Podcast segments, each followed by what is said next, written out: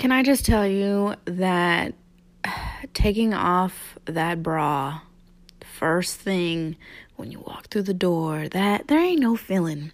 There ain't no better feeling. Today I'm talking about money. Money is my favorite thing. I'm gonna give you some tips that have helped me. I wanted to share what I'm doing to reach my financial goals, and hopefully, you enjoy the info. You find some things to implement for your financial journey, and all is good in the hood. So, the first thing that I'm doing to rebuild my financial empire is determining my financial values.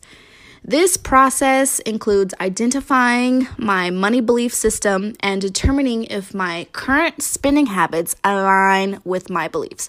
So, what things do you deem to be important? Is it time with friends? Is it luxurious experiences?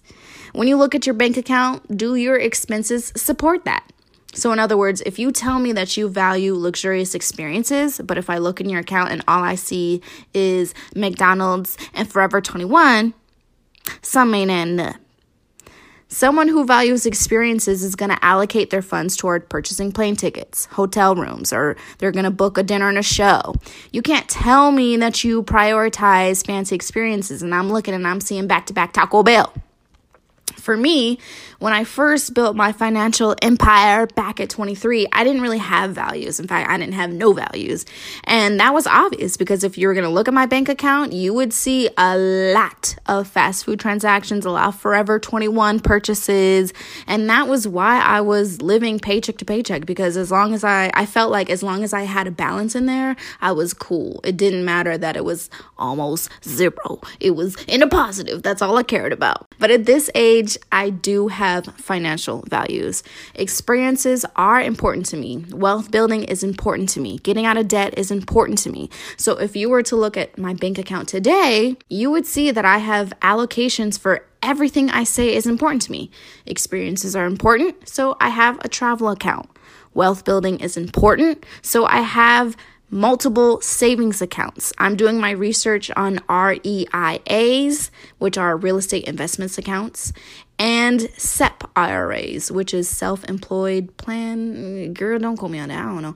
But once I choose one of those, I'm going to open up uh, that account, start a brokerage account, and start investing to build wealth the key to building wealth is owning property, owning a business, or investing. So um, that is a priority of mine. So that's what I'm doing to show that it really is a priority. If something does not fall under a financial value of mine, I assign a monthly budget for it and I do not go over it. So, an example for me is eating out.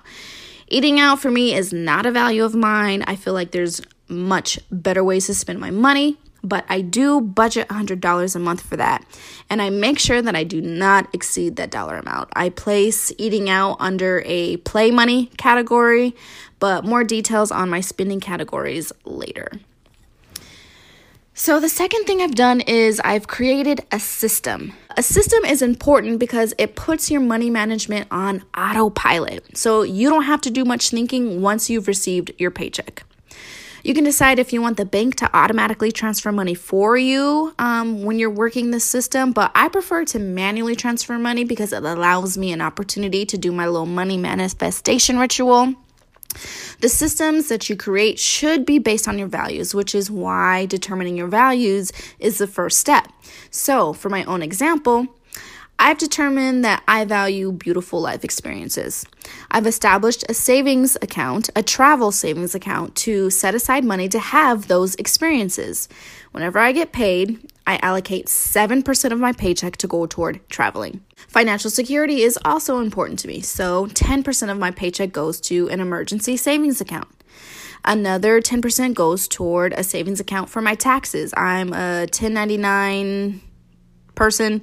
So I don't want to be unprepared for when that tax bill comes in. So I'm saving for it now with every paycheck. Honestly, I should be saving more. Okay, yes. Anyway, uh, I'm saving 10% of every paycheck for car maintenance. I know shit happens, things break down. I want to be prepared for that.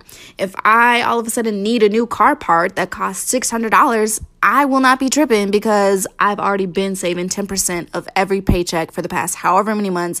I know I got it. The percentages that I determine are based on the hierarchy of values. So, taxes and emergencies are more important to me than car maintenance and traveling. So, I place a higher percentage in those two accounts and a lower percentage in the car maintenance and traveling accounts. I will share with you my personal system. So, a few days before my paycheck, I deduct the bills that fall within the first two weeks of the month. So, any bill that falls between the 1st and the 15th, I total it up and I set that number aside. Then I tally up how much I'm going to save and I set that number aside. If I want to make extra debt payments, I deduct for that too. Then I'm going to take my bill total and my savings total and add those two together to figure out exactly how much I'm going to deduct from my paycheck. So, to give an easy example, say I get paid $500 a check, my bills for the first 2 weeks add up to 200 and my savings total adds up to 150. So, out of a 500 check, 350 is accounted for. So, as soon as I get notified that I got paid, I take out my calculator my calculator app is what I use to keep a running total for how much I have in my account at all times. I'll add $500 to reflect my paycheck, then immediately subtract 350 to reflect my bills and savings. That's before I've even gone to physically pay the bills, before I've even gone to put some savings away. I do this so I can immediately know how much money I actually have to play with. I don't go by the number that's in my bank account because, you know, pending transactions, yada, yada, yada. Not everything posts right away, but I always go by the number on my calculator. So, for example, say I have 100 left over from my previous paycheck. I get paid 500, so now I'm at 6. I deduct 350. I really only have 250 to play with. 250 is a number that you're going to see on my calculator, even though my bank balance reflects a higher number. This method keeps you from overdrafting and it more easily separates bill money from play money. I know there's so many ways to manage your funds. This is the easiest way for me. I do the same thing all over again for the last two weeks of the month. So all the bills from the 16th to the 31st get deducted. The only difference is I also include rent for the following month in my deduction. That way, that next check for the beginning of the month has more wiggle room and I can breathe a little bit because rent is already taken care of. So, the third thing that I do to manage my money is I've established a new broke balance, quote unquote. So, the bank considers you to be broke once you reach a $0 account balance. I consider myself to be broke once my account approaches a $1,000. So once I see that I'm dangerously close to $1,000, I chill on the debit card swipes. That's when all non essential purchases are thrown out the window. The fourth thing I do to manage my money, uh, I mentioned what I'm about to share with you in the Respect and Save Money episode, but I will repeat it here because I feel like it's a good one. I strictly adhere to non spending days. This is hands down the biggest contributor to rebuilding my financial empire. For me, this is a bit easier because I don't have no childrens. My moms out there, they can adapt this concept to what works for them. But for me, my non spending days are Monday through Friday, which means I only swipe my debit card on the weekends. And I do this for a few reasons. This severely limits my impulse purchases. If I see something that I like a lot, but it happens to be a Wednesday, I take a mental note to purchase it on Saturday. But this is what usually happens, girl. I forget all about it. So by the time Saturday comes, I don't even know what I was so crazy about. But sometimes that's not the case. Sometimes it's all I can think about until Saturday. Uh, that's how I know that the purchase is worth it and that I truly wanted it because I couldn't stop thinking about it until my spending day came. On the weekends, when I do spend money, my purchases fall under one of three categories groceries, car, and play. Remember in my earlier example, after the bills and savings were accounted for, I had 250 left? That 250 gets broken down into the three categories. 250 divided by 3 is around $83, but that doesn't mean I allocate 83 for getting a car wash and putting gas in my tank. This just provides a general guideline for me so I know not to go over that amount. Now, the first category is groceries. I buy groceries for the upcoming week every Sunday. That includes snacks, that includes any bottles of wine. I set myself up so really there's no reason at all for me to eat or buy any fast food. Side note, setting myself up for the week is so crucial to the success of my budget. Because if you fail to plan, you plan to fail. Sunday is my day to prepare to have a successful, non spending week. Sunday is crucial. So I split the grocery bill with my boyfriend. Usually we spend about $100 for the week on food, so my half is 50 bucks.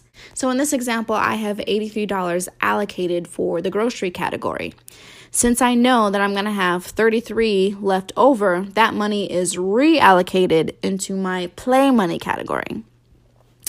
Second category, my car. I put gas in my tank, I get my car washed. I know for a fact that does not cost $83. So, whatever funds are left over after I've taken care of my car, that gets rolled over into play money too.